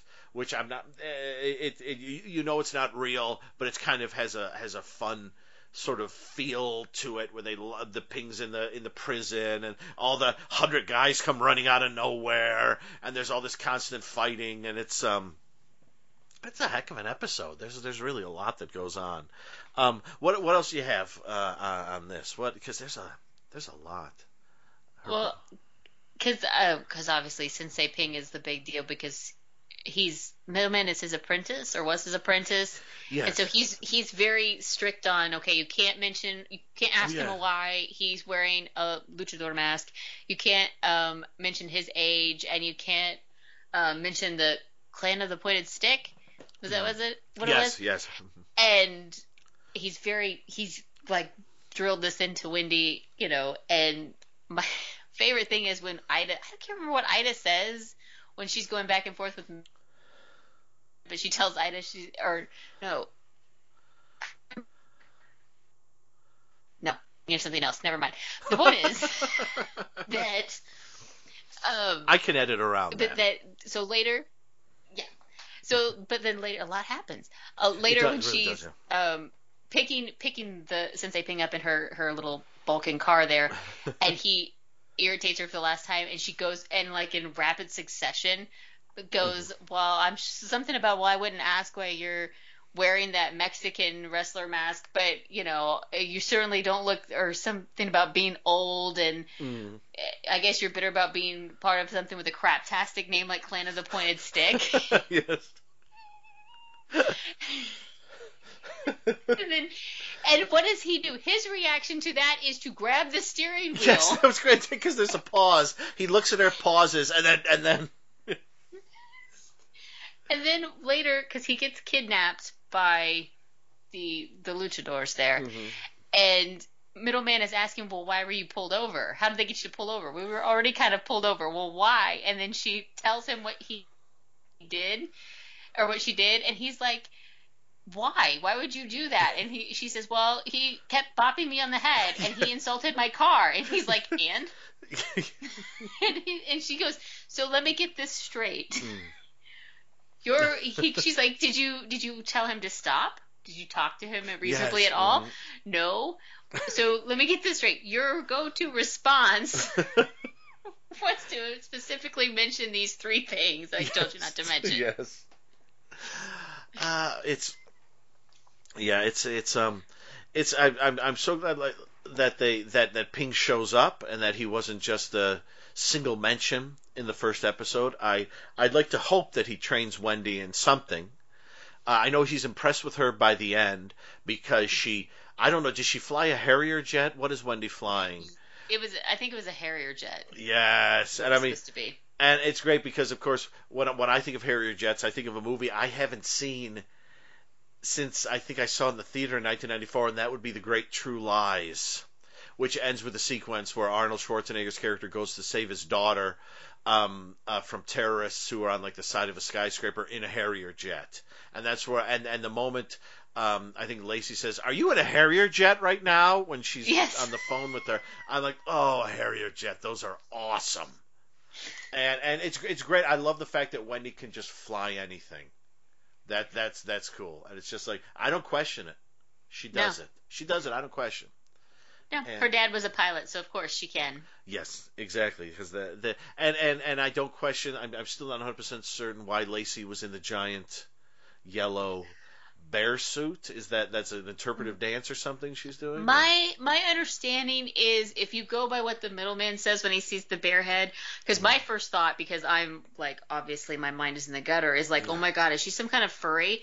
oh but- yeah yeah yeah. When the middleman comes in and says that, no, I understand, because she the bear head's sitting on the coffee Mhm, table mhm. like casually, and he makes a comment about it, and she's he goes. Oh, I understand because I had my parents gave me three thousand Lincoln logs or Mm. something, Mm-hmm. and I could only build with them if I was wearing a badger suit. So my understanding is that she, that if she's feeling like an artistic block, the only way she can unblock herself is by wearing a yellow bear, suit. Okay, because they show her dancing during the closing credits, so that must be like um, uh, like um, if yeah yeah if you got to let yourself go, you got to you know like me, I'll get up and just I'll I pace around and I talk to myself when I got a you know if I got a mental block or I can't write or something like that. But I could also see putting on a bear suit and just getting hip hop and jiggy with it would um, be a perfect thing to do. Yeah, sure. We we're all artists. We all have our own ways to We're all doing our unblock ourselves. We're all doing our thing, yeah. And Yeah. uh, and one of the one of the running gags throughout this, although it's not not really a gag, is when she's going to get paid. And, yes. And then when she does in the end, it's really a lovely. Um, it's it's quite a lovely moment, I think, when he gives her the car, and it's funny because Lacey has a line and I didn't write it down. Maybe if I if I get it here, I'll put it at the end of the episode. She has a really crazy line that she delivers, almost like um. Oh, uh, gosh, that remind me of delivery of is it is it Kirsten Schaal or Kirsten Schaal from Bob's Burgers and Gravity Falls? Yeah. Um, and she she has a the line that she delivers almost exactly like a, a one of the way she delivers lines. And I forget what the line is. It's when she's talking to her about the car, and she just has this really really weird way that she says it for a second. Damn it, I should have written down. I'm putting it at the end of the episode so you can hear it. But it, was just kind of really good, and it's a lovely moment when they're talking about the car. And the boss man bought you bought you a bought you a smart car, and because that that uh, my old car was a real uh, babe magnet. Yes, it was. And, it's I forget what the line was again. I'll put it in the episode, people. But it's it's a really it's a really lovely moment when the um, the middleman uh, enters the hallway with Noser. And um, oh yes. And and he says, um, Noser, what what becomes of the brokenhearted? And he says, well, they just got to try to find peace of mind, maybe. And it's just it's a sweet moment right there. And then he goes in and talks to Lacey, and she's all giggly, and you you know that I I hope that comes to something, but with only you know nine more episodes, it probably won't, unfortunately. But that would be they're just they look like they'd be a real sweet couple. Uh, and then he goes up to talk to Wendy, and they have a lovely scene together. So it's just kind of um, it's it's kind of nice that the show actually has a point where, um, you know, you, you, we've seen Wendy walk down that hallway, talk to him, go in, talk to Lacey, and then go up to her loft. But it's great to see the middleman do that same walk. And each of the people he meets we like as much as we like him. And so there's kind of sweet, this kind of, it's kind of, it's nicely done. I, I've said before, I think the thing about this show, this this was this was 2008. This was the time in my life when when I was a kid, I felt certain by this time in my life I'd be running my own TV shows and I'd be making shows like this and things like that. Now, that hasn't happened, but that doesn't hope springs eternal in the Budnick house. But this is this is one of those shows truly that um like I just mentioned Gravity Falls is another uh, a show that I watch and I go I wish I'd made this. I'm jealous of the people who got to make this. Even if it only ran for 12 episodes, that's 12 more episodes than I've ever made. Now I've written things, I've written all sorts of stuff and things, but boy, see, seeing something like how how well the show has handled itself over the first three episodes makes me one sad that it's only twelve episodes, but two happy if all twelve episodes are awesome, because as with shows like say Ellery Queen, I think if Ellery Queen had done a second season, it would have dropped off in quality and I think I, I, I, I, like what we have here. And um, so far, the, the shows make me very happy, and I'm enjoying it. And I'm actually thinking of doing something that I don't normally do, which is watch a few more of the episodes long before we, we're going to talk about them. I never do that with the shows. I watch the episodes as we're we talk about them. But I'm looking at the next couple episodes here, and I'm thinking, boy, I wouldn't mind watching a couple of these. Will I? I don't know but I might. You know me. Uh, after I, uh, whenever I get done on a call with you, I pour a glass of wine, I cook up a prime rib, and I watch two episodes of Cannon. That's what I do every time I finish a call. So they'll probably do that tonight, but who knows? Might just be one episode of Cannon and then an episode of The Middleman. You never that's, know. That's a good idea. That's a good idea. Um, so what? Um, what? What else do you have on this one? Um, okay, so we were introduced to Tyler, the the guy. Oh yes, the cute guy. Two day am- amnesia. Yeah. Yeah, who comes up at the beginning while she's trying to fix her her car and is talking to her about it, and she's like, "Have you been helped?" Because that's her go to if someone's like intruding or interrupting whatever she's doing or whoever she's talking to. She's like, "Have you been helped?" That's gonna be my new go to at work. I think that's a good just one. Yeah. Asking people, "Have you been helped?" But it turns out like he's like perfect because they're yes. like relating about music and art and all of this other stuff. Because she mentions that she loved the Moog cookbook, which yes, yep. Okay, so here's a little bit of geeky trivia for you. So the Moog synthesizer came out in like the 1960s, mm-hmm. and Mickey Dolenz of the Monkees was one of the first three people to actually own a Moog wow, synthesizer. I did not and know that.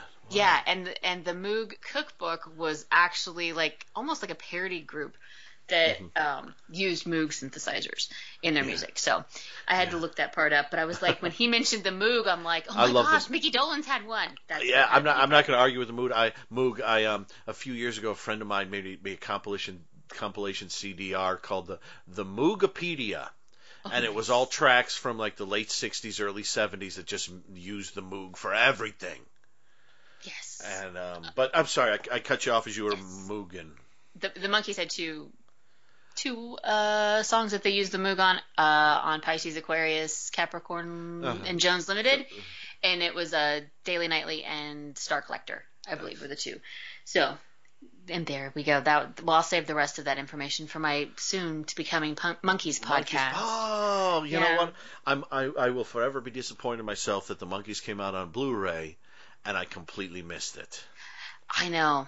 I I am I should un- have. I am unhappy with myself because I've gone online on occasion to look at it, and I'm like, do I want to spend that much on the Monkees? And then I think, yes, yes, I do. But it's Yeah. because I know I love, I adore the Monkees, you know, and it's just like, ah, Yeah, that Blu-ray came out at the absolute wrong time for me. I was Yes. just I had no money to Mhm. get it, and I was just like, damn it. So Same here. I thought I thought it was going to be like um like when the Get Smart set came out on DVD. It was like through Time Life, and for Yeah. like and then and then it kind of went away from Time Life, and you're like, where'd it go? And then whoever released it after that released it, it was like half the price and everything. I could see my Get Smart set. It's sitting right on the shelf here next to my Green Acres and Batman set. and and and um, but I I was hoping that was what it would be like. I thought surely you're not just going to release such a small quantity of the Monkees. The Monkees has always been weird, kind of in my life, and syndication and things. Because I, I remember I didn't. It was one of those shows that I read about and heard about, but it wasn't until like maybe 85, 86 or something when I was like 11 or 12 that it actually appeared somewhere in syndication. You heard about it, but you never saw it. Yeah, it had a brief syndication run in the early 70s, Mhm. so you wouldn't have seen that. And but they, yeah, then with the 20th anniversary in '86, it got a huge resurgence because That's that's, when when- I started watching it. Yeah, that's that's what it was. Yeah, because I remember it was Monday through Friday at like five five thirty or something like that, and it was I tried to catch it all I could, and it was like what a great show, what a great show. Oh yeah, won an Emmy, Oh. you know. Yeah, yeah, that's right. And you know what show never won an Emmy? The Middleman. Green Acres and The Middleman. Green, Green Acres never won never won an Emmy. Um, yeah, The Middleman should, probably should have won something. I wish it had gone Yeah. along. Yeah, but you know, Get Smart won Best Comedy at the Emmys for two years, which is cool. You wouldn't you wouldn't think like a a show that silly like that would you think they'd give it to something a little more like Family Affair or something like Yeah. that. Well, Don Adams was pretty brilliant in yes, that show. So and I, th- I think he won like three years in a row, like Best Actor in a comedy, which is cool. Which is cool. I, I think Green Acres should have won some Emmys though, but um, but that's just me. Jerks. Um, but what else do you have? I'm sorry, we went off on a little tangent, but we were talking Moogs. yeah, we were talking Moog. Sorry. So, so what else? You know, where else are we going to Oh, go? but- and oh, you please. Yeah, well, I was just going to say that with Tyler because we find out that he's pretty much perfect for Wendy, and then we find out he's so perfect that he was also considered to be the middleman's apprentice. Yes, that was that was a moment. That was a that was a nice moment. Yeah. Because yeah, because you think that Wendy's unique, and Wendy thinks that Wendy's unique until she finds out that well, you know, his middleman says Jolly Fats. Yeah. Yeah, we're always looking for recruits because you might not have worked out, you might not have survived the tests. Yes. yes. Yeah. you know, Sensei Ping might not like you. hmm Yeah, it's a it's a it's a it's a really nice moment because um uh 'cause- yeah because they have this really really sweet um really sweet chat and then and they says yeah wh- wh- what's the name of the temp agency? Uh Jolly Fats Weehawk and you're like no way. And it's it's just, it's just a nice little moment where you think okay so how does this work? Is it another middleman? Is there a second middleman? Or no? Okay hmm interesting. Yeah. It's it's nice. I was actually going to look um, mentioning Jolly Fats Weehawk, and there are two there are two names on here when they're in the vicinity when they're in the hospital, and they are and one of the roads they're on. I think the road where they pull over and stop, and then the the um all the wrestlers attack them. I Mhm. think that I'm trying to. I, I, I, I'm trying to, folks. What I'm trying to do is I'm trying not to yak as much as I normally do. So I've been I've been a little calmer writing down names. But um, boy, I'm just shot myself in the ass here. What is it? Okay, now now I think um, it's um, uh, the the hospital where he the guy's two man amnesia stays. I believe is the Alfred Necessiter Hospital. And Alfred Necessiter is David Warner's character in The Man with Two Brains. And the road they stop on is something like Hermie Schmegelman or something. I forget what the name of the, the, the, the road is. I should have written it down. But um, oh, what is it? What is it? It's a um, and it's also another character from The Man with Two Brains.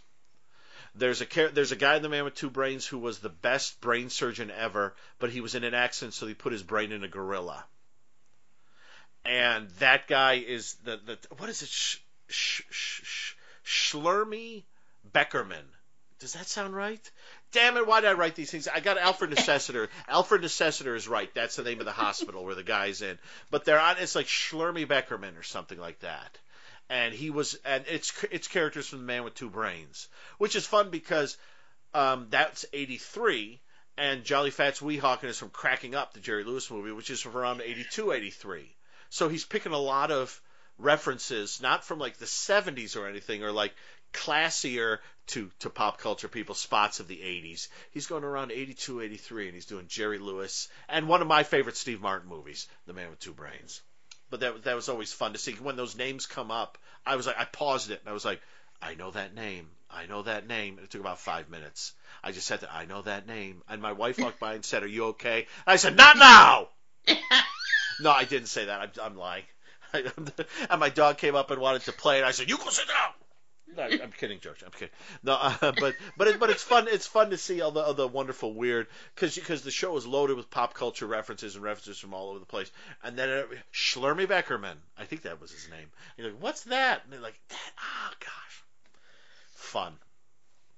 So what else do you have on this? I'm sorry, that that was my man with two brains tangent. I, I'm glad I remembered that. I almost forgot that. Yeah. Um, speaking of pop culture references, one from my childhood that came up, and probably yours too. I don't know. Um, but when there is Wendy's in the car with Sensei Ping, and they're pulled over, and he realizes he calls her not. He says, "Silence my little pit viper," which that should be my pet name. But um, realize that there's something going on, and she's like, uh, "Sensei Ping," and he gets, he says, "It is my name. Don't wear it out." And I was like, "Oh, Pee Wee Herman," Oh yeah, and I Yeah, did cackle.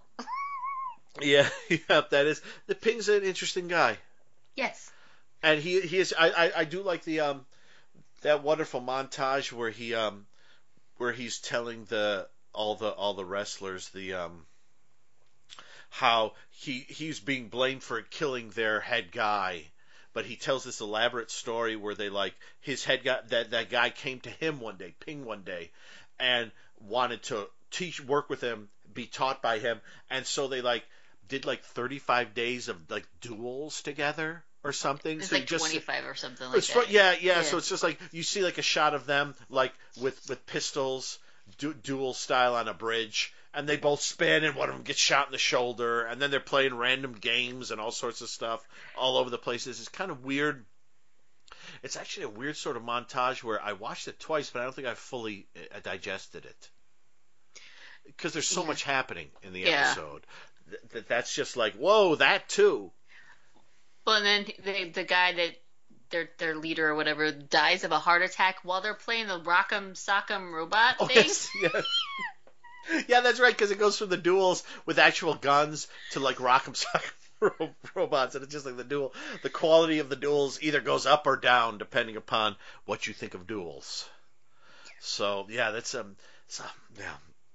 Again, I mean, three episodes in, and this this show is it's wonderfully sharp and wonderfully silly, and and the joy of it is that I love the two main characters so much, and the side characters like like the thing with Lacey is when I first saw Lacey, I thought, eh, I don't know, is she going to be, f- uh, you know, I don't know what I I'm going to think of her.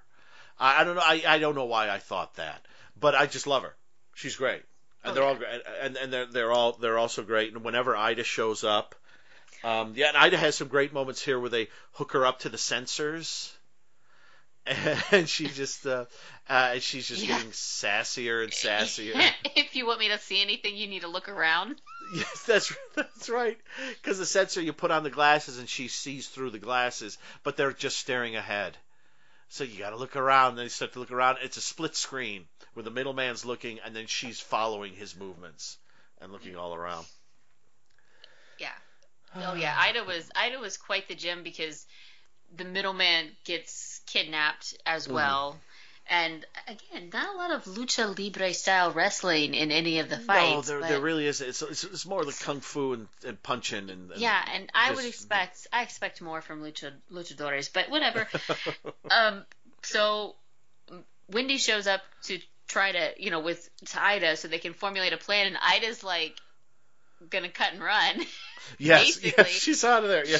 She's like, I'm I'm just hooked up to this thing so I can get uh, tickets. was it tickets to Brazil or something Oh, like that? And she's yeah, like, yeah. I hear those. What did she call them? Some kind of jockeys yes, down so- there are real bobcats in the sack. Yes, yes, yes. yes, yes. oh my gosh! Yes. And they go. and, and so then she tells Wendy to take the middleman jet, and she's like, "We have a middleman jet." And she goes, "What kind? What kind of organ outfit do you work? Do you think you're working for?" yeah, yeah. Uh, and, and she goes to the. It's like um, sort of like an Aztec Mayan temple, like the itchy, itchy, itchy, little, little, little, little, and the word just goes on and on and on. Yeah. and then you see it printed out. And and as we go along in the show too, you see a lot of um, whenever they go from one spot to another, you get um, uh, captions telling us where we are, and all sorts of strange time related things just happen all over the globe. yeah. Alaskan time. This Well, time. and also when they were doing, because the luchadores obviously speak Spanish, and so they were speaking Spanish, and then they'd have the translation. But when Wendy is interrogating um, the lead luchadore guy, and I can't, I, I don't know, his main name means the glutton. I can't remember what it was. yes. mhm. But um, she, when she speaks English, the subtitles then switch to Spanish. yeah.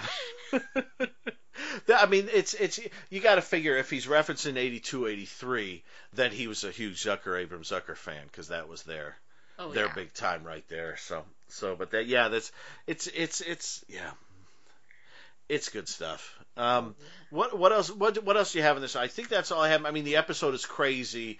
There isn't much actual wrestling in it, but there are a lot of masked guys.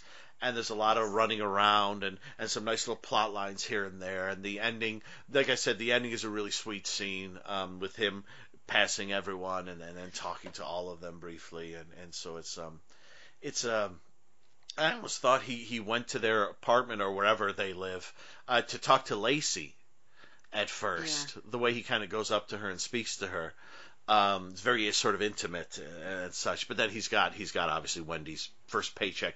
I would like to know how much. Uh, I mean, the car obviously is huge uh, in the first paycheck, Yes. but I would love to know how much she got paid because they don't because you don't you don't see her see the check. You just see her pull a car key out Right. of an envelope. I would hope Yeah. it'd be substantial considering she flew a Harrier jet down to Mexico to Yes. save him. And it, that was great too because she there's no place to land, so she's gonna have to eject. And she's like, uh, and Ida's like, oh, I can understand how this could be overwhelming for you, sweetie. Let me hit the remote ejector button, like she wasn't doing that with an utmost glee Yeah. since her screaming into the thing. And then she obviously Wendy saves the day because she disables the diamond cage that's keeping Sensei Mm, Ping mhm. bound, and there's poor middleman who's got somebody's got him in an ankle lock, and she's so she you know kind of comes to the rescue in that sense, and then she helps middleman up, and they're walking away, and she still has the parachute attached to her, and he goes, "You might want to ditch your parachute. It's kind of cramping your style," and she's like, "Shut up." yeah. And then there is a great shot of um, a very funny shot where um, yeah, where Ida hits the ejection, and then you get sort of a stock shot of like um, the, the the top flying off of the jet and someone beginning to get ejected, and then you see like um like a rear projection of like a jet going down, and in the foreground is just Wendy in this ejector seat like looking right, like flying up to the camera, just screaming. and it's it's very funny. It's very nice. Yeah, I love that. It, I did love that. And the fight to okay, this is probably just me. If you watched um, WCW wrestling in like the late '90s, early 2000s, you're probably looking at all the luchadores trying to look for masks that you can recognize. Mm-hmm. And uh, yeah, there is a La Parka mask in there. That was the only one I like immediately went, I know that guy. So Yeah, it's yeah, it's um. Uh, I'm trying to think if there's anything else we, we've forgotten.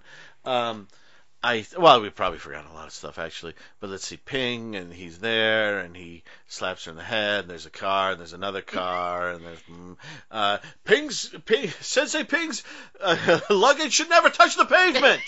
and then he turns away, and she's just staring at him, just staring at him. and the way he says his name, Sensei Ping, yes, with that inflection, oh, it's just beautiful. yeah, yeah. Oh, all right. So, so what else do you have? I, I think I'm, I'm, I, I've, I've, I've said enough of my favorite parts on this. I think again, three episodes in a row, three winners. Keep, keep watching. Yep. The only thing I'm gonna mention is Sensei Ping was played by Mark Dacascos, so he is relevant to my interests because he actually played Wo Fat in the um, 2010 Hawaii Five-O. Wow. Oh, Yeah. cool. But um, he was also he was also in a couple of episodes of Stargate Atlantis, and that's a different story. And that's what I always when I see him, that's what I think of him first. But what most people will probably think of him is he was in the uh, series The Crow Stairway to Heaven TV show. He played Eric Oh. Draven in Uh-huh. that, which was I guess the main Crow guy. Okay. I don't know. I didn't watch. I'm Yeah, sorry. I haven't watched that one either. Yeah. But yes, but he is a martial arts master, and it Mm-hmm. it definitely shows in the final scene. Yeah. I'm I'm I don't know how how uh, accurate the Wuhan thumb of death move is. It's the Wuhan thumb of death. but I I'm sure that wasn't actually the actual move used, you know, in the series. Yes, the, the thumb of death is funny. Uh, we won't ruin what happens with the thumb of death, but it's um, it's No. funny. It's it's No. It's something we hear about at the beginning, and it pays off in the end. Yes, yes. Uh, so um, if that if that's all you you have on this one, I think I'm good. No, yeah, I'm good. It was another fun episode. Yes, yeah. And so where where can we find you online? You can find me at akakikiwrites.com. It's the home of my podcast, uh, Book 'em Danno, an old Hawaii Five-O podcast where I'm covering the 1968 Hawaii Five-O series. Um, you can also find me at my blog, kikiwritesabout.com. And you can find me talking luchadores on Twitter at Kiki Writes. Yeah. All right, everyone. And that was that was that one. Next up is oh the Manicoid teleportation conundrum. Oh, I like it. I'm interested. I might watch that now. I am gonna watch that now. Talk to you later. And that's episode 131, everyone. Thanks so much for listening. I will, although I don't think I'm saying his name in the next one, but but Javier GM, the uh, the creator of Middleman, I will get his. I had did I did I not get it right the first? I forgot, but uh, no, but I saw the name this time and I, I blanked for a second on how to to hit the pronunciation correctly, and I just went with it. I just went with the the um, JGM, which is a fun bunch of initials, right? So anyway, uh, that was that was the episode, everyone. Thank you so much for listening. Let's see what's going on. What's going on? Oh, uh, at eSupertrain1 on Twitter, uh, Venture Supertrain on Facebook. You can email me at Danny Slacks, D A N N Y S L A C K S at yahoo.com. And, um, and we're on uh, Stitcher and SoundCloud and Apple Podcasts. So, yeah, keep listening to us. Keep loving the show. Thank you. Feel free to leave a rating wherever you can. We appreciate it. And listen to this. On